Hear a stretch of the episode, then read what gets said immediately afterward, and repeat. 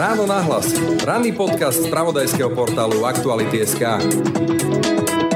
Niekedy v marci, čiže úplne na začiatku, strašne Rusi bombardovali Mikolaj, mesto pri Chersone. My sme prišli na miesto, kde sa rozdávala humanitárna pomoc. Bol tam 300, možno 400 seniorov, ktorí stali v rade tam dlhé hodiny a zrazu doslova pri nich strašne blízko nás udrelo niekoľko mín z minometov, brutálne výbuchy. Ľudia sa okamžite rozprchli a v zápäti sa vrátili naspäť na svoje miesta v tom rade. Ja som toto nedokázal pochopiť, že pre tých ľudí je akoby dôležitejšie získať to jedlo a tak naozaj je, pretože ty si v takomto ohrození celý čas a napriek tomu musíš jesť. A pamätám si, že presne vtedy po tomto útoku som sa pýtal jedného takého detka, ako to berie a on mi povedal, že to je jedno. Dôležité je, že keď prídu sem, tak ja zoberiem tiež samopal a budem bojovať. V Chersone je to zlé, ale ešte aj tam nám ľudia hovorili, my nejako prežijeme, pomôžte tým v Aleksandrivke. V dedine žilo pred inváziou 3000 duší, dnes zostalo sotva 120. Nepoškodené domy narátate na prstoch dvoch rúk. Väčšinou patrili proruským kolaborantom. Pri bojoch o dedinu zomrelo 800 ukrajinských vojakov, no a tých ruských nepočítajú ani len vlastní. A dnes patrí k najviac zničeným sídlam v oblasti. Mimochodom chlapček, s ktorým ma odfotili na včerajšej momentke, je jedno z dvoch posledných detí v Aleksandrivke. Ostatné sú mŕtve, utiekli alebo boli odlačené do Ruska. To je úryvok z jedného z pravidelných statusov, dlhodobo mapujúcich dianie na vojnovej Ukrajine, a to priamo zo samotnej Ukrajiny, novinára a vojnového reportéra Tomáša Foroa, ktorý sa iba pred pár dňami z Ukrajiny vrátil a bude hosťom dnešného rána na hlas. Na začiatku mi veľmi vadilo, že alebo som vyčítal ukrajinským vojakom, prečo tých ľudí násilím neberú. Ale teraz tomu už rozumiem, že jednoducho tí ľudia, ktorí tam zostali, oni vedia, čo sa im môže stať a čo sa im možno aj stane. Jednoducho pre nich je dôležitejšie, možno to je strašne, ale že zomrie dôstojne doma. Počúvate ráno na hlas. Pekný deň a pokoj v duši praje. Braň Robšinský. Ráno na hlas. Ranný podcast z pravodajského portálu Aktuality.sk. Dobrý deň, ďakujem za pozvanie. Toto bol taký výňatok z tej reality, kde už na tej Ukrajine rok zúri brutálna vojna. Väčšinou máme taký ten big picture, čo povedal Zelenský, čo povedal Putin, čo si myslia generáli, koľko raket bolo vystrelených a podobne. Ale ty mapuješ, ako sa na tej Ukrajine žije. Dá sa to vôbec odtiaľ to z toho bezpečia pochopiť? Presne tak, ja som taký ten mravček, ktorý lozí po miestach, o ktorých počujeme alebo ktoré vidíme v televízii. Ja si nemyslím, že sa dá pochopiť odtiaľto, pokiaľ sa teda rozprávame o snahe pokrývať tú situáciu. Vieme porozumieť e, rôznym bojom, vieme porozumieť, ako tej, presne ako si hovoril, tej všeobecnej situácii, ale to, čo sa vlastne tam deje, čo to vlastne naozaj znamená pre tú krajinu, pre tých ľudí, na to treba naozaj tam prísť. A ak sa teda pýtaš, či to vieme pochopiť ako my, ako bežní ľudia, alebo konzumenti konzumenti správ, informácií. No to takisto nie je jednoduché, ale to je práve úlohou nás, e, reporterov, snažiť sa to ľuďom nejakým spôsobom sprostredkovať. A práve vďaka tomu, že som, keď sa nachádzam na mieste, kde sa niečo takéto stalo ako dedina, ktorú si dnes teraz spomenul z môjho statusu, tak e, to je čosi, kde sa akoby pripodobňuješ. Život nás, Slovákov, ktorí tu žijeme v mierovej krajine, so životom ľudí, ktorí boli pred pár mesiacmi ešte ako my. A zrazu... Ja sa práve chcem spýtať, lebo sám mám deti, 11 a 13 ročné,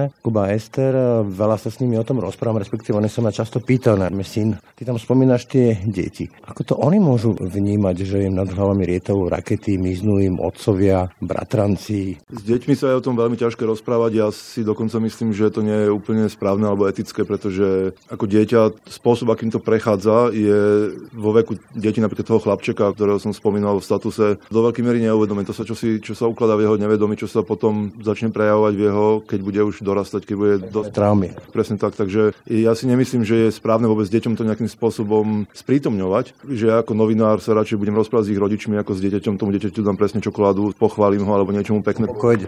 Presne tak a nie vyťahovať. E, ako... To robí s tebou, lebo, lebo ja to len sledujem v tej televízii, tie zábery, tie dokumenty rôzne a hodne ma to vie rozhodiť. Ja takisto neviem, myslím, že som do veľkej miery ako možno tie deti, že, ale možno to robím trošku tak, vytesňujem to tak vedome, že snažím sa o tom ešte nerozmýšľať rozmýšľať. Ja sám som si uvedomil pred nejakým časom, že napríklad Mariupol to bolo mesto, kde som chodil veľa rokov, ktoré bolo akoby taký môj druhý domov na Ukrajine a som si uvedomil, že dodnes som sa s tým akoby nevyrovnal, že som si to, že hlave sa mi to nejakým spôsobom neusporiadalo. Ne, ne, ešte som to naozaj tak vnútorne nepochopil, že to mesto prestalo. Ja si mimochodom spomínal v nejakom ďalšom statuse, že vlastne rok bol odmlčaný jeden tvoj priateľ práve z Mariupolu, myslel si, že je mŕtvy a zrazu na teba zakričal niekde úplne inde z iného kúta Ukrajiny. Áno, ja som sa ho pýtal na toto isté. On mi povedal presne ako keby tú tú istú skúsenosť, ako mám ja, že, že on to celý čas ešte nedokáže prijať. Jednoducho robíš svoju každodennú činnosť, robíš čo treba a isté veci vytesňuješ. Oni, ja som si vedomý toho, že to sa začne skôr či neskôr vyplavovať, ale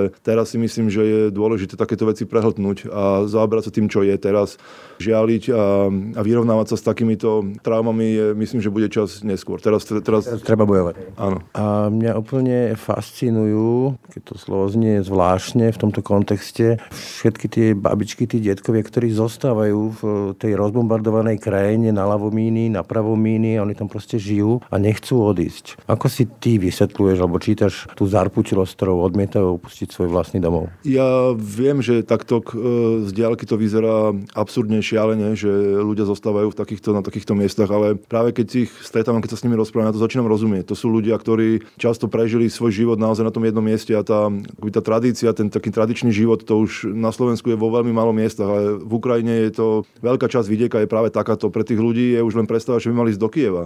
Alebo 100 km od svojho domova je takmer nepredstaviteľná. Je to vlastne ich svet. Je to ich svet, je tam ich jediný domov, ktorý poznajú. Sú tam ľudia, možno väčšina z nich už je mŕtva, ale stále tam majú nejakého jedného, dvoch susedov.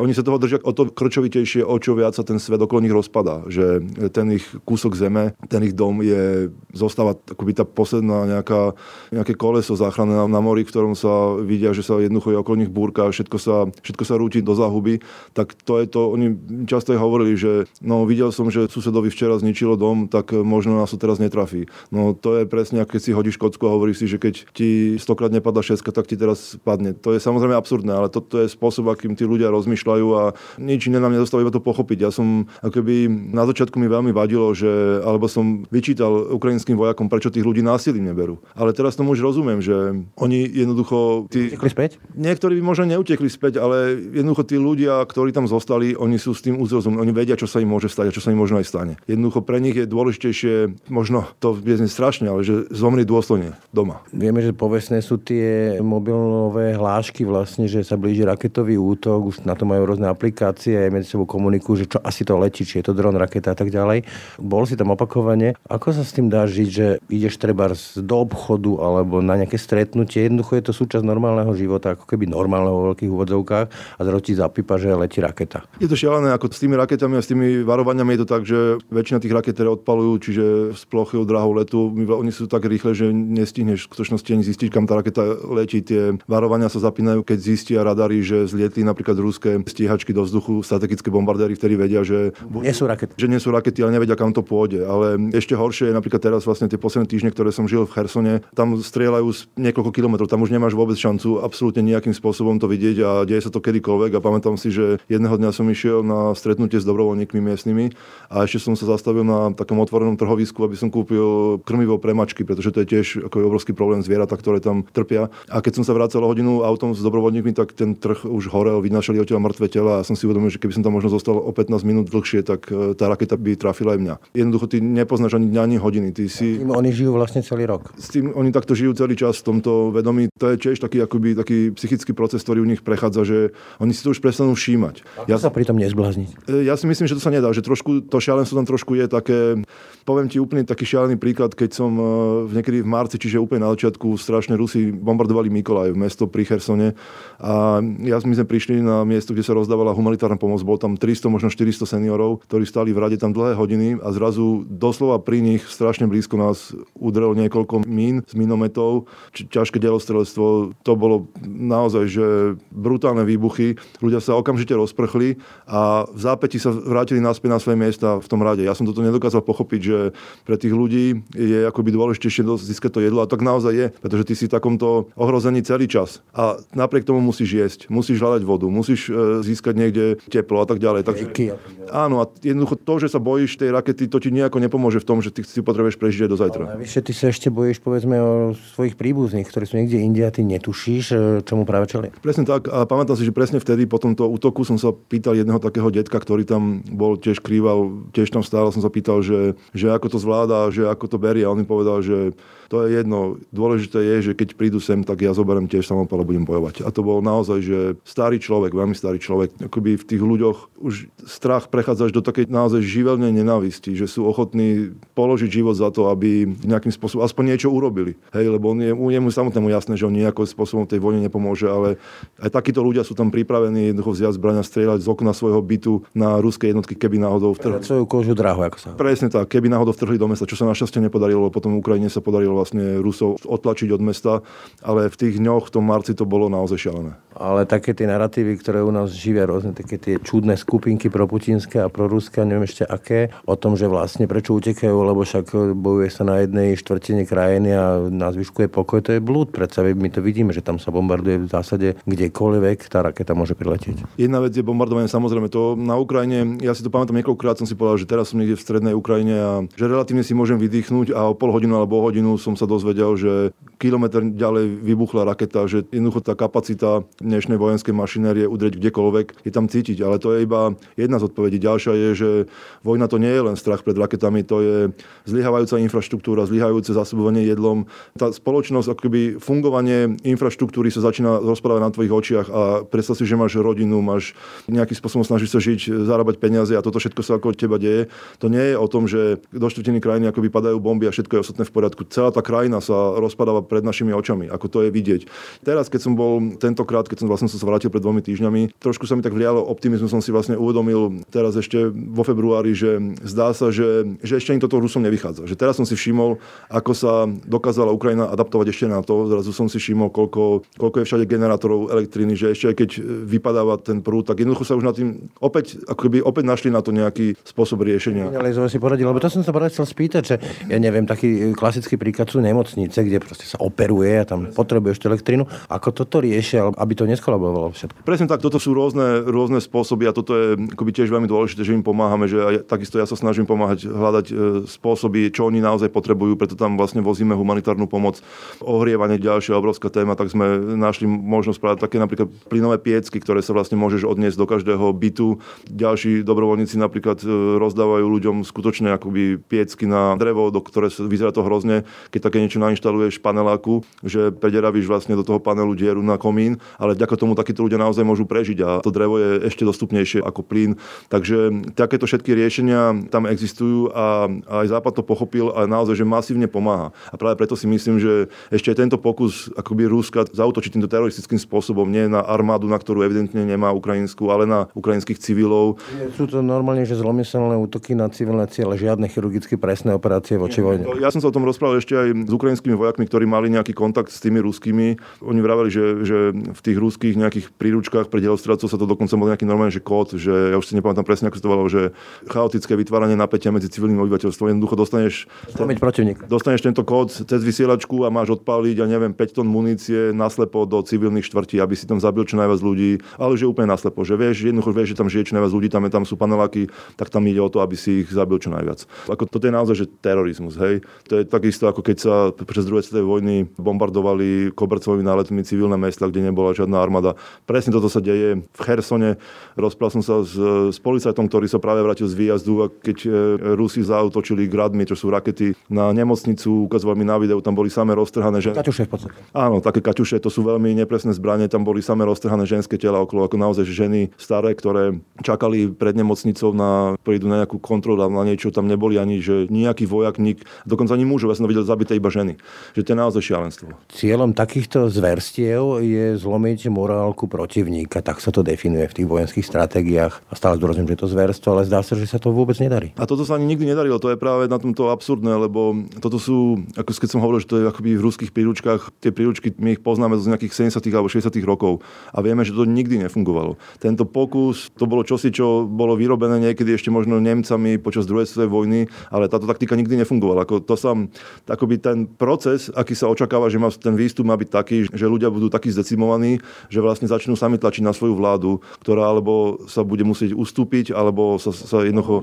Dobre, ale nechcem byť uh, zlomysel... Nahnevanejší práve, že to je o to viac ich nenávidia. To sa nedá. To sa môže podariť nejakej roztrieštenej spoločnosti. To chcem spýtať, lebo bez akoľvek zlomyselnosti ja sa obávam, že keby sa to dialo tu, no tak uh, nás by zlomili oveľa rýchlejšie. Možno, že tí Ukrajinci sú niečom trochu iní. Veď napokon tie konflikty zažívali desiatky a desiatky rokov aj predtým rôznych. Je to možné, že je tu už akoby, už sú na to trošku viac psychicky pripravení po tých 9 rokoch vojny na východe, ale ja nie som taký pesimista ani v prípade Slovenska. Určite by to chvíľu trvalo, kým by sa naša spoločnosť konsolidovala, pretože dnes je šialeným spôsobom atomizovaná a rozpoltená, ale ja si myslím, že tá mobilizácia v každej normálnej zdravej spoločnosti by prebehla. Ešte aj tí ľudia, ktorí dnes dávajú žiadosti, že nebudú bojovať a tak ďalej, myslím, že ešte aj tí muži by, keby išlo naozaj už išlo o ich ženy a deti, tak ako to je na Ukrajine, pretože ten proces je tam na Ukrajine úplne rovnaký. Ja tam mám priateľov, ktorí boli predtým normálni civili a dnes bojujú za svoje mesto, za svoju ženu, za svoje deti. Je veľmi osobný, to nie je nejaký, že rež... tak, presne tak, oni nebojujú za Európsku úniu, za NATO, za Zelenského, ani za CIA a všetky tieto hlúposti. Oni bojujú za svoju rodinu, za svoje mesto. A ja si neviem predstaviť, že aká by sme museli byť spoločnosť, aby toto ľudia nepochopili. Jednoducho toto je také rozprávanie z komfortnej zóny. Nám tu je dobré, my všetko máme a môžeme vlastne rozprávať, čo chceme, akokoľvek hlúposti podporovať Putina, ale keby tie ruské vojska prišli na naše hranice, ja som si úplne istý, že ešte aj tí ľudia, ktorí sú dnes prorusky nastavení, že by to jednoducho by im to doplo a pochopili by, že, že teraz ide o život ich, ich rodín, ich susedov, ich blízkych a že nie je iná možnosť jednoducho iba bojovať. Nie, ako duch SMP, čo v sebe možno ešte máme, ale vrátim sa na tú Ukrajinu. Oni nielen, že ich nelámu Rusi týmto terorizmom, ale oni sa ešte aj vracajú napríklad do toho Chersonu. Čo ich tam ženie? Ak mám byť úplne úprimný, nevracajú sa do Chersonu. Je to, ono to tak vyzeralo na začiatku, lebo začali tam odpravili prvé vlaky a prišlo tam veľa ľudí, ale pravda je taká, že keď trvala okupácia Ruska v Chersone, nikto odtiaľ nemohol odísť. Pokiaľ si naozaj nemal už nejakú ruské občianstvo alebo niečo si nezačal úplne kolaborovať, tak si nemohol odtiaľ odísť. A v momente, ako Ukrajina oslobodila Cherson, tak e, vtedy sa vlastne začala tá hlavná migrácia. Veľa ľudí jednoducho konečne utieklo, keď mohlo, pretože v Hersone dodnes nie je dosť jedla. To je jedno z malých miest, kde naozaj, že ľudia hľadujú, kde sú problémy so vš- naozaj so všetkým. A ja tomu rozumiem, to nie je žiadna zbabelosť. Ako ja som v tom meste žil týždeň alebo 10 dní a ja som sa tam bál, ja som si naozaj vydýchol. Ako žiť vo frontovej línii, hej? Ani nie na frontovej línii, lebo vo frontovej línii aspoň, že keď si tam ako vojak, tak bojuješ, útočíš, ale tam si jednoducho čisto iba naozaj čakáš, keď ti padne na hlavu raketa. Riešiš to, aby si do tej 7 večer, keď sa začínal zákaz vychádzania, stihol nás jedlo. Riešiš to, aby si bol v nejakom mieste, kde je teplo, kde na teba neprší. Naozaj, že tam žijú ľudia na ulici, bývajú. A to nie sú žiadni bezdomov, a to, bezdomovci, no nie sú to akože žiadni... Zvyknutí na to, že predtým žili ľudia, ktorí bývajú pri svojom zbombardovanom paneláku. Akože tam je to šialené, ja úplne rozumiem a možno to je dobré, že tak veľa ľudí odtiaľ utieklo, lebo tam sa nedá normálne žiť. To je hrozne depresívne, hrozne ťaživé miesto a naozaj sa tam veľmi, veľmi, veľmi ťažko žije. Ja sa práve chcem spýtať, či to nakoniec nemôže potom skončiť tak, keď modelovanie si toho, čo bude, je veľmi komplikované v tejto situácii, že budú celé veľké územia pusté, ľudoprázdne, kde sa nebude dať žiť. Otázka je, ako sa tá vojna bude vyvíjať. Pokiaľ by sa naozaj to bolo tak, že napríklad Kherson bude presne tým miestom na druhej strane rieky, pričom na tom ľavom brehu sú ruské vojska, ktoré majú stále dosahu, tak áno, to si viem úplne predstaviť, to sa stane mesto, mestom duchov. Už dnes je to do veľkej miery mestom duchov. Ale pokiaľ sa podarí Ukrajine vytlačiť Rusko, tak e, to nie je tak, že tí ľudia zanevrú na svoje mesto. Tí ľudia sa začnú vrácať. Ako tam sú stále obrovské problémy aj so zaminovaním. Naozaj asi Kherson je asi najväčšie teritorium. Ja tam mám kamarátov, pyrotechnikov, ktorí hovoria, že to bude trvať možno 10, možno 12 rokov, kým to úplne vyčistia. Tam sú stále dediny, do ktorých sa nedá vrátiť kvôli tomu, že všetky domy sú zaminované, studne. Si používajú takú taktiku, ešte aj v Afganistane to používali, že kladú míny pod e, tela, aby potom, e, keď vyhneš to telo, tak ťa to zabilo. Pod všetko, naozaj. Ja som počul o takom príbehu, ja som si myslel, že to je vymysel, že zastrelili ženu a jej živé dieťa novorodenia nechali pri nej a ju podminovali a keď tam prišli Ukrajinci, tak sa snažili to dieťa zobrať a vtedy vybuchli všetci. A ja som sa to pýtal práve týchto pyrotechnikov v Chersoni, povedali, že to vôbec nie je vymysel, že to, takéto veci sa dejú, oni to jednoducho vidia každý deň a ešte aj hroznejšie, šialenejšie veci. Čo ti o tom môžeš myslieť, keď sa dozvieš takúto vec, že to je úplne zverstvo? Pre mňa ako civila je to zverstvo, ale tí pyrotechnici, oni na tom rozmýšľajú inak. Tiež to znie ako tak cynicky, ale jeden z týchto mojich kamarátov mi povedal, a teraz nemá na mysli toto, toto, ženu s dieťaťom, lebo to je už akože šialenstvo, hej, ale povedal, že niekedy ešte obviduje tých Rusov, že akí sú kreatívni v spôsoboch, aké tie míny pripravujú. Že napríklad oni nastražia mínu niekde na zemi, takže sa jednoducho, že sa dá nájsť a pod tou mínou je ďalšia mína. Čiže keď tú mínu ideš vyťahnuť, tak exploduješ ešte len vtedy. A takéto rôzne, že naozaj on to akoby hovoril, tak ale to je ten človek od fachu, hej, že... Profesná hrdosť. Presne, že príde na tam a povieš, tak toto robí naozaj, že on to hovoril, že toto boli umelci. Ale keď to len počúvam, len vidím, mňa osobne sa to nedotýka. Toto sa ale dotýka tých Ukrajincov, to sú ich ženy, ich deti, ich otcovia, ich mami. To musí vyvolovať strašnú nenávisť. Šialenú nenávisť. Je to... Ja som sa to niekedy až, až ma pri tom mrazil, aby som sa tých ľudí začal báť. Teraz presne, keď som bol pred, som pri Chersone, rozprával som sa s jedným z partizánov, ktorý tam bojoval po celý čas, keď tam boli Rusi, ktorí tam zabíjali Rusov. A... Vlastne v tyle nepriateľa Rusov. On bol vlastne on bol príslušník ozbrojených síl počas ešte predtým, ako tam prišli Rusi. A keď tam prišli Rusi, tak prešiel vlastne do podzemia a celý čas bol v kontakte s ukrajinskou armádou, ktorým dodávali zbrania. On tam vykonával šialené, akože šialené veci, zabíjali Rusov naozaj po desiatkách a on mi to hovoril s takým úsmevom, takým, akoby, takou radosťou. Ja som si hovoril, že ten človek musí byť akoby už psychopat, že je mu z toho preplo. Ale to bolo také zvláštne, že v nejakom momente mu zavolal telefón a videl som tam fotografiu, kto mu volá, to bola jeho dcera. Potom som si začal o tom rozprávať a potom som pochopil, že ten človek pri tom ohrození svojej rodiny jednoducho začal cítiť takú nenávisť, že pre neho sa tí vojaci stali naozaj že zvieratami. Že úplná dehumi... Vlastne on ich vníma ako tých, ktorí idú po krku jeho dcer. Presne tak, presne tak. A toto je tam ten moment, keď vlastne už je úplne živelne, on tých ľudí, on tých svojich nepriateľov úplne dehumanizuje a on ich bude zabíjať každým spôsobom. Ako on mi hovoril také veci, že tam chodil opíjať nejakých vojakov na bok poste, aby ich potom zabil, aby sa cez nich dostal ďalej. A naozaj, že šialené veci. Ako... Vlastne tí kolaboranti, ktorí povedzme aj v tom Chersone zostali, tak keď došli Ukrajinci, asi nemali dobrý osud. Oni zomierali už, keď tam predtým, ako tam Ukrajinci boli presne takíto ľudia ako tento partizán. Oni tých ľudí hľadali, vyhľadávali a ich nemilosrdne zabíjali ešte počas, ešte počas okupácie. Mi napadá, že toto sú presne príbehy, ktoré sú generačné, že potom ich deti budú zabíjať zase ich deti. Toto je akoby takáto šialená vojna. Vždy sa vynajú takéto otázky už počas toho konfliktu, že aká bude tá budúcnosť. Ale ja si myslím, ja dúfam, videl som tých konfliktov už trochu a videl som, že viem už vlastné skúsenosti že ak sa tomu dá čas a ak sa vytvorí na to prostredie, tak tie rany sa začínajú nejakým spôsobom hojiť a nemusí to tak byť, že tí ľudia sa budú nenávidieť ďalšie generácie. Ale samozrejme otázka je, ako táto vojna skončí, či tam prebehne nejaká vôbec nejaké uvedomenie si u Rusov, čo vlastne oni spôsobujú, lebo zatiaľ to tak vôbec nevyzerá. Ale je tam šanca, keď sa to podarilo v miestach, ako bola Rwanda, ako bolo, ako bolo Nemecko po druhej strane. Francúzsko však de Gaulle a... Povedzme, že tá Afrika napríklad, alebo Kolumbia, to sú miesta, kde by tá občianská spoločnosť nie je taká vyvinutá a napriek tomu sa tam ten proces zmierenia nejakým spôsobom prebieha. Napríklad v Afrike, v Rwande už aj do veľkej miery prebohol, že tam už tá genocida tam ne, nepokračuje.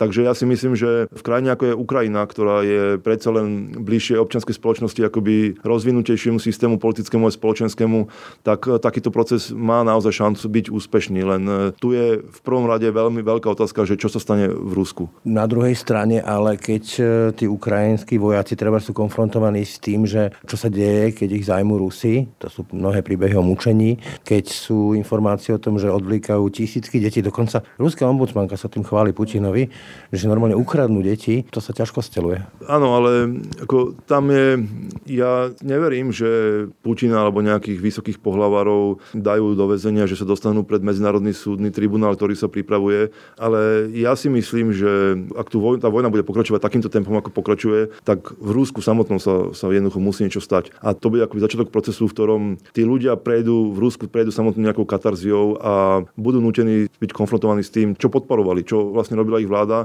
ale to nie je už iba na ich vláde, lebo Putin má stále obrovskú podporu, čiže spolupáchateľmi sú všetci Rusi. Ktorí... to samotní ruskí vojaci, nie sám Putin. Ruskí vojaci a ich matky a, a priateľky ich, ich v tom podporujú, však vieme tie nahrávky z ich rozhovorov, ako hovorí ruská žena svojmu priateľovi na fronte, že keď budeš násilňovať Ukrajinky, tak si zadaj aspoň kondom a podobné veci. Takže to, že tam ja som ja som, takisto som v kontakte s niekoľkými Rusmi a všetci, ktorých tam poznám, to podporujú alebo pasívne, alebo aktívne. Šokovala tá miera sexuálneho násilia, ktorá sa tu vyvalila? Šokovala ma, pretože takéto niečo by som čakal presne v nejakých, niekde v treťom svete, v nejakých, nejakých krajinách, kde vlastne neexistuje nejaká dlhodobá, dlhodobé akoby spoločenské hodnoty, ktoré by zdieľali všetci obyvateľia alebo všetci v tomto regióne, kde sa to deje ale to, že to páchali a páchajú vojaci civilizovanej krajiny, ako, je, ako sme si mysleli, že je Rusko, ale evidentne sa... Niekedy mohli stretnúť niekde na dovolenke, čo v Chorvátsku, v Taliansku. Presne tak, presne tak, tak. Toto ma veľmi prekvapilo. Ako ja som tomu najprv nechcel uveriť, najprv som si myslel, že to je ukrajinská propaganda, ale potom som bohužiaľ začal sa s takýmito osudmi stretávať aj sám osobne a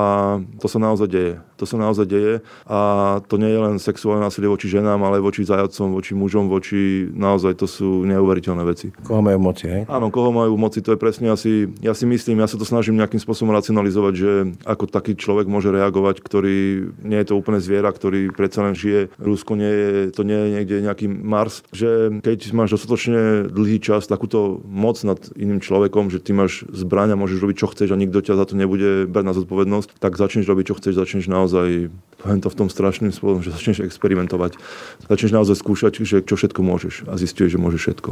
Slavný Zimbardov experiment, kde sa ukázalo, ukázalo, že sme schopní ísť ďalej, než si myslíme. A na druhej strane, aby to nebolo len tom zmare a smrti, čo tá vojna e, prináša, je to naozaj tá odvaha, je to aj to hrdinstvo. Častokrát takéto bežné, to nie je len tí vojaci na tej fronte, ale naozaj vydržať tie podmienky, to je hrdinstvo. Kde podľa teba tí Ukrajinci berú? Lebo je to už rok a zdá sa, že konca to neberie. No v prvom rade to, o čom som hovoril, že oni nemajú inú, inú možnosť. Oni nemajú kam ako utiecť. No jasné, že by mohli všetci utiecť a nechať to tam, ale ako ty bojuješ o svoj domov, o svoju rodinu, nie všetci môžu utiecť, ale tí, čo tam teraz zostali, ešte už nechcú utiecť. Ako naozaj majú pocit, že ich miesto je tu, kde treba brániť svoju krajinu. Takže toto je prvá najsilnejšia motivácia, že ty nebojuješ za žiadna, už za žiadnu ideu, ale bojuješ o svoju rodinu, o svoj domov. Dá sa to chápať aj tak, že vlastne by boli pritlačení k múru a doslova bojujú o vlastné životy, keď vidia, čo sa deje? To je až také úplne bohorovne to hovoria, keď sa rozprávam s ukrajinskými vojakmi, hovorím, že nebojte sa, že teraz zase niečo Rusi plánujú nejakú inváziu ďalšiu, nech prídu. My si budeme robiť svoje, my sme tu doma, my nemáme kam ísť. Jednoducho, oni sú s tým OK. Ako sme sa teraz predtým tým, ako sme začali nahrávať, rozprávali o možnosti jadrového útoku zo strany Ruska. Oni o tom vedia. Oni povedia, keď sa to vlastne nech sa stane, ale my neustúpime. My budeme bojovať aj vtedy. Takže toto je jedna dôležitá motivácia.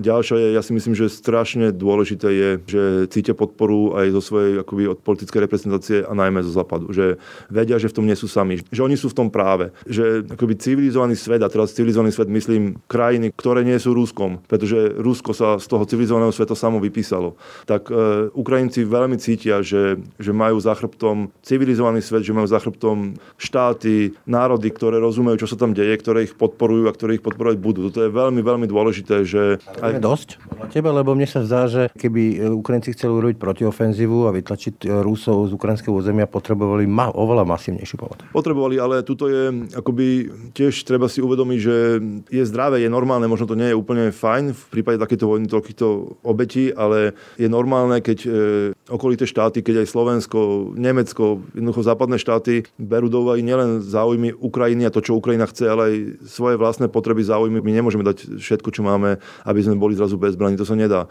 Je tam takisto politika, je predstava Ukrajiny o tom, ako má túto vojnu, ako má táto vojna skončiť, ako rýchlo a akým spôsobom a predstava napríklad Spojených štátov alebo západu NATO je trochu iná. Tu je už tiež moment, keď... Ja sa... ťa preruším, ale akú majú vlastne tí bežní Ukrajinci predstavu o konci tej vojny? Lebo Túto na Slovensku špeciálne jedna opozičná strana, nechce sa mi ju ani menovať, ale kedy si tu vládla, blúzni o nejakom miery, hneď teraz zaraz. Na druhej strane počúvame, že teda, že nad Ruskom sa nedá vyhrať. Ako tí bežní ľudia majú predstavu, že ako sa to má skončiť? No u nás proruskí politici, alebo niekedy evidentne už aj agenti Ruskej federácie hovoria o miery, ale nevidel som, že by Robert Fico alebo niektorý z týchto politikov Blaha, že by sa snažil s tým Ruskom o tomto miery vyjednávať. Oni sa boja dokonca aj meno Putin vôbec spomenúť, keď hovoria o vyniku. Jedine, čo robia, sa snažia akoby vytvoriť vrtlak na Ukrajinu na toho, kto je tu napadnutý. Takže keď to robia takýmto spôsobom, je evidentné, že tým hája záujmy Ruska, že tu nie, vôbec sa nezaujímajú o záujmy Slovenska ani Ukrajiny, ani o dosiahnutie mieru, ale to je čisto akoby istý typ podratnej stratégie informačnej, kde sa snažíš protivníka dať do pozície, že on je ten, ktorý tu nechce mier, hoci ten protivník je v skutočnosti ten napadnutý. Toto z tohto narratívu pro ruského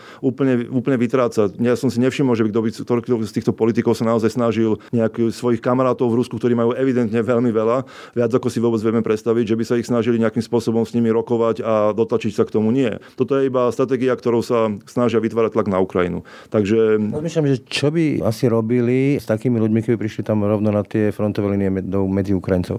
Čo by s nimi robili Ukrajinci? No, čo by im povedali? Tak keby sa ukrajinskí vojaci dozvedeli, kým to sú, tak ja si myslím, že by odtiaľ ani neodišli, lebo ako tam emócie ľudí, ktorí bojujú v zákopoch, ktorí sú tam každý deň ohrození, keby tam to nemusí byť ani nejaký slovenský proruský politik, keď majú čo sa obávať alebo zistia, že tam je nejaký špión alebo diverzant medzi nimi, tak toho človeka jednoducho okamžite odstrania.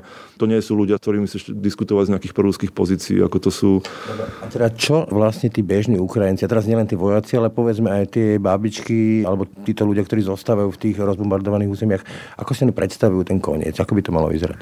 V drvie väčšine prípadov, keď sa o tomto rozprávam, tak si to predstavujú tak, že Ukrajine sa podarí Rusko dotlačiť alebo že Ukrajine sa podarí spôsobiť Rusku také vážne, vážnu porážku, že Rusko si bude musieť sadnúť za rokovací stôl a prijať podmienky, ktoré navrhuje Ukrajina. Čiže aj Ukrajinci si uvedomujú, že to nebude asi vyzerať tak, že oni jednoducho vyženú Rusov, že ich tam budú hnať až na svoje hranice, ale skôr e, čakajú, že presne takých výťastiev, ako sa podarilo v Charkove, ako sa podarilo pri Chersone, bude ešte niekoľko a alebo sa, sa jednoducho ruská armáda rozpadne, čo je veľká šanca, pretože takéto zdrvujúce porážky sa to sa nedá, že ty potom si zrazu uvedomíš, že už ani nevieš, kto je za tebou. Jednoducho vtedy to sú momenty, keď sa tá armáda začína akoby dezintegrovať. Takže toto je jedna možnosť a ďalšia je, že jednoducho ruská vláda bude pod vplyvom takýchto porážok donútená k tomu, aspoň si nejakým spôsobom zachrániť tvár a ukončiť to mierovým, mierovým spôsobom. No, na druhej strane ale mňa úplne zamrazilo, keď mal teraz Putin ten prejav, nechcem sa mi ani rozoberať, taký jeden manifest tam bol, alebo tá transparent, že Rusko nemá hranice. Aj keď sa uzavrie nejaké prímerie, ja by som takému susedovi neveril.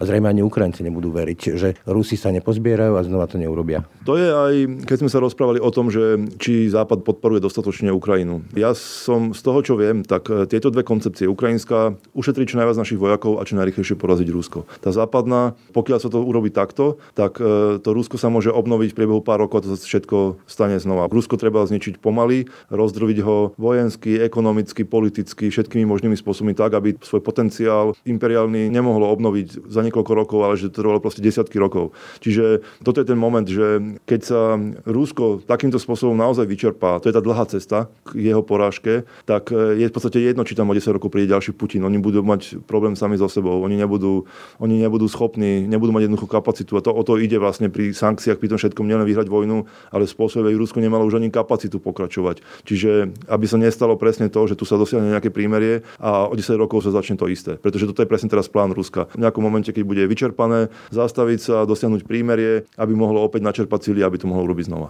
Jeden z tých uh, leitmotivov, teda, ktorým oficiálne operoval Vladimír Putin, keď e, celú inváziu začal, bola denacifikácia Ukrajiny. To je teraz obľúbený motiv tiež na slovenskej dezinfoscéne, že vlastne Ukrajina je nacistická, že Bandera a neviem čo všetko možné. Pravdou je, že Bandera nebol žiadny liberál a rasizmus tam hral veľkú rolu. Však pamätáme si aj Voliň a podobné príbehy. Ako vnímaš ty túto tému? Ako sa oni dokázali vyrovnať s týmto dedičstvom? Je to jedna, jedna z týchto tém je nacizmus, ďalšia je genocida ruskojazyčného obyvateľstva. To sú dva leitmotívy, ktoré Putin uviedol ako dôvod k vojne. Na Ukrajine je problém s nacizmom alebo s fašizmom rovnaký ako v každej inej krajine, ako v Rusku, ako na Slovensku. No, na Slovensku je možno väčší ako na Ukrajine. Túto tému som rozoberal aj tému akoby genocídy, aj tému ukrajinského nacizmu ešte v tej prvej fáze vojny, čiže po 2014 roku. Ja som, Nie doma. Áno, ja som písal som o tom knihu, napísal som knihu, kde sa tomu venujem na dosť veľkom priestore.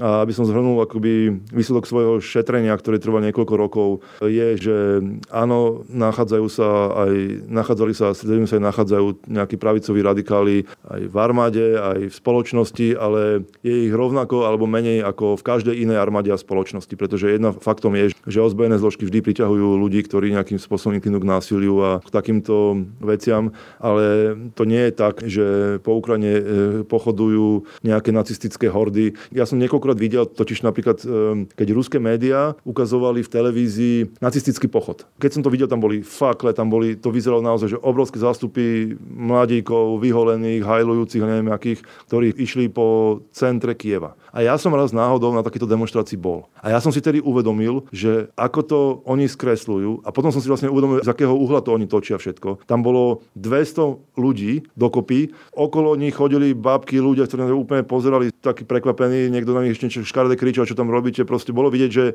absolútne jednak, že ich je hrozne málo a že nemajú nejakú, ale že nejakú podporu ľudí, ktorí tam jednoducho ako u nás náckovia si takisto pochodujú. To tiež pochodovali. A pochodujú si, hoci kde chodia, bolo je nejaká vražda, ktorú vykoná nejaký Rom, tak hneď tam prídu a robia tam takéto demošky. A potom to jednoducho niekto tam natočí a spraví z toho, vyzerá to potom na tom, v tom v tej televízii tak, že tam bola nejaká obrovská horda. Ale takéto čo tam, tam jednoducho nikdy nedialo. A on sa tam nemôže diať, pretože na Ukrajine je podpora takých nacionalistických vôbec hnutí strán, že extrémne nízka, oveľa nižšia ako u nás. Oni sú, neviem, či vôbec sú v parlamente, ak sú, tak majú jedného alebo dvoch ľudí. Oni majú strašne nízku podporu, na rozdiel od Slovenska, kde máme otvorenie fašistických politikov, ktorí majú naozaj šancu zostaviť vládu na budúci príbuzný. V každom prípade nie je to žiadny dôvod na napadnutie Ruska. Ale hlavne je to, že lož. Je to, že šialená lož, nafúknutá, zväčšená lož. Vyťahujú tam e, nejaký Azov a pravý sektor a tieto jednotky, s ktorými som pracoval. Ja akože uznávam, že v nejakom v tom Azove na začiatku bolo tam, to naozaj vzniklo, e, bolo to vytvorené pravicovými extrémistami, ale to je čosi v momente, ako sa oni stali súčasťou ozbrojených síl Ukrajiny, čiže normálne armády, tak takíto ľudia alebo ich vyhodili, alebo musia byť, že čučať ako vši pod chrastov. Niekoľkými som si písal, oni sa báli mi povedať svoje meno, lebo že vedia, že ich okamžite vyhodili z armády. To isté genocída ruskojazyčného ruskojazyčného obyvateľstva. Všetci títo prúsky trolovia o tom hovoria, píšu, ja im hovorím, dajte mi prosím vás nejaký dôkaz. Povedzte mi, kde to bolo, čo to bolo. Nielen, že nejaká rúska televízia nejakú blbosť napíše, ale konkrétne. Lebo ja som pracoval na separatistických územiach 3 roky. 3 roky som hľadal miesto nejakej genocidy, pýtal som sa vojakov, pýtal som sa politikov, miestnych. Povedzte mi, kde sa to dialo, ukážte mi masový hrob, povedzte mi, zoberte ma ku očitým svetkom, kde to môžem overiť. Nikdy, nikto to neurobil. Ja som si uvedomil po nejakom roku aj pol, že tých ľudí začína to veľmi znepokojovať, keď sa na tieto veci pýtam. A už mi hovorili, že prestaň už o tom, čo to stále o tom rozprávaš. Čiže to prestalo byť téma, pretože oni sami jednoducho oni to potrebovali toto tú lož v nejakom momente, aby mobilizovali ľudí, ale keď sa o tom začalo, už, na, už bol čas to naozaj začať riešiť, tak to bolo veľmi nepríjemné. No, ako... Než ako biolaboratórie tiež záhadne zmizli. Presne tak, presne tak. A zrazu máš potom 2-3 roky ticho, hej, už všetci zabudli, že vôbec nejaká genocida ruskojazyčného obyvateľstva a zrazu vyskočí Putin dva dny pred inváziou a povie, že lebo genocida ruskojazyčného obyvateľstva sme späť. Hej. Že toto je tak absurdná, tak neuveriteľná lož, ktorú už mnohokrát samotní ruskí novinári vyvrátili, pretože niektoré tie prípady ukrižovanie chlapca ukrajinskými vojakmi v Sloviansku a, a neviem, tam vraždy v Lavdívke a neviem, už nepamätám sa, čo to všetko bolo, tak oni tam naozaj išli, oni to chceli spraviť, akože oni si, že poďme to urobiť o tom reportáž o tom, ako Ukrajinci vraždili ruskojazyčných ľudí. A prišli tam a zistili, že tam sa nič také nestalo. A to boli akože ruskí novinári, žiadni americkí, ukrajinskí, slovenskí, to boli ruskí novinári. Takže toto, keď sa takýmto spôsobom dialo, keď nemáme dodnes, keby Rusi vedeli o niečom takomto okamžite by to dávali do OSN, do OBSE, do všetkých týchto organizácií, ale oni to nemajú, oni to nemôžu dať. Oni o tom môžu iba rozprávať. Mne úplne stačilo, keď som eh, si čítal jednu správu OBS, kde sa konštatovalo aj s podpisom ruského Presne. Eh, nominanta, že 200 mŕtvych ruských vojakov na ruskom území majú otázka, čo tam asi robili. Presne tak. Úplne na záver, keď si premietneš ten ročný film vojny na Ukrajine, aká emócia, aký pocit z toho máš, čo to s tebou spravilo, ako to celé vnímaš po tom roku? Pravdu žiadny. Snažím sa Zatiaľ si myslím, že nie je čas dovoliť emóciám nejakým spôsobom do toho zasahovať. Autopilot? Autopilot. Zatiaľ je to autopilot. A veríš, že to skončí dobre? Áno, verím, že to skončí dobre. Verím, že Ukrajina vyhrá a verím, že tento konflikt napriek všetkým obetiam, napriek celej tej šialenej deštrukcii bude impulzom nielen pre ešte lepšiu a zdravšiu a, a úspešnejšiu Ukrajinu, ale aj pre, pre naše krajiny. Že my sme od druhej svetovej vojny a teda celý západ od druhej svetovej vojny a my najmä od padu komunizmu my sme zabudli, že aké sú naše hodnoty, prečo vlastne sme, že to, čo máme, naša prosperita, demokracia, sloboda, sloboda že to nie je čosi, čo dostaneš, keď sa narodíš, alebo s občanským preukazom a už to proste máš. To sú veci, za ktoré musíš bojovať, ktoré si musíš zaslúžiť. A najmä tá sloboda, to je čosi, ja viem, že to znie strašne až tak trápne, táto hodnota, toto slovo sloboda, ale sloboda je presne to, za čo sú Ukrajinci ochotní zomierať a čo Rusi, Ruska ako spoločnosť nerozumejú vôbec, čo to je za, za hodnotu, čo to je za cieľ. A toto je minimálne v tomto zmysle, nech sú problémy Ukrajiny a budú po vojne akékoľvek, týmto Ukrajina ukazuje, že je súčasť súčasťou tej západnej civilizácie sveta, v ktorom ľudia si cenia nielen e, mať čo žrať s prepačením a aby mali teplo, aby mali sex a vodku večer, ale aby žili v slobodnej krajine, aby boli naozaj slobodní. Toto je čosi, čo, na čo sme my zabudli, že aké to je vzácne, že ako to treba bojovať. A myslím si, že táto vojna nám to pripomenula. Že toto je čosi, čo s nami bude ešte ďalšie 10 ročia. To je taký otras, možno to nie je také veľké ako druhá svetová vojna, hoci ešte nevieme, ako to skončilo. Ešte sa môže stať čokoľvek, ale už dnes vidím, že toto je čosi, čo čo sa stane, akoby prechádzaš do takého, takého toho mýtu. Minimálne pre Ukrajincov, ale aj pre nás. Že sa o 10, 20, 30 rokov budeme hovoriť svojim potomkom, že tie časy, keď bola vojna, keď bola na Ukrajine vojna, keď sme museli my pomáhať, keď sme boli na hraniciach vojny, keď sa to celé dialo, keď sme pochopili, tak toto je čosi, čo myslím, že nezmizne, keby sa zajtra skončila vojna, to, na to nezabudneme tak rýchlo. Tak ako SMP doteraz žije ako odkaz, ale vôbec to nie je trápne povedať, že sloboda je hodnota a za ňu treba niekedy platiť aj krvou. Ja ďakujem za rozhovor Tomášovi Forovi, novinárovi, ktorý sa vrátil práve z Ukrajiny. A ešte sa tam vráti. Ďakujem pekne, všetko dobré. Počúvate podcast Ráno na hlas. Tak a to už je z dnešného rána na hlas skutočne všetko. Pekný deň a pokoj v duši praje. Braň Robšinský. Všetky podcasty z pravodajského portálu Aktuality.sk nájdete na Spotify a v ďalších podcastových aplikáciách.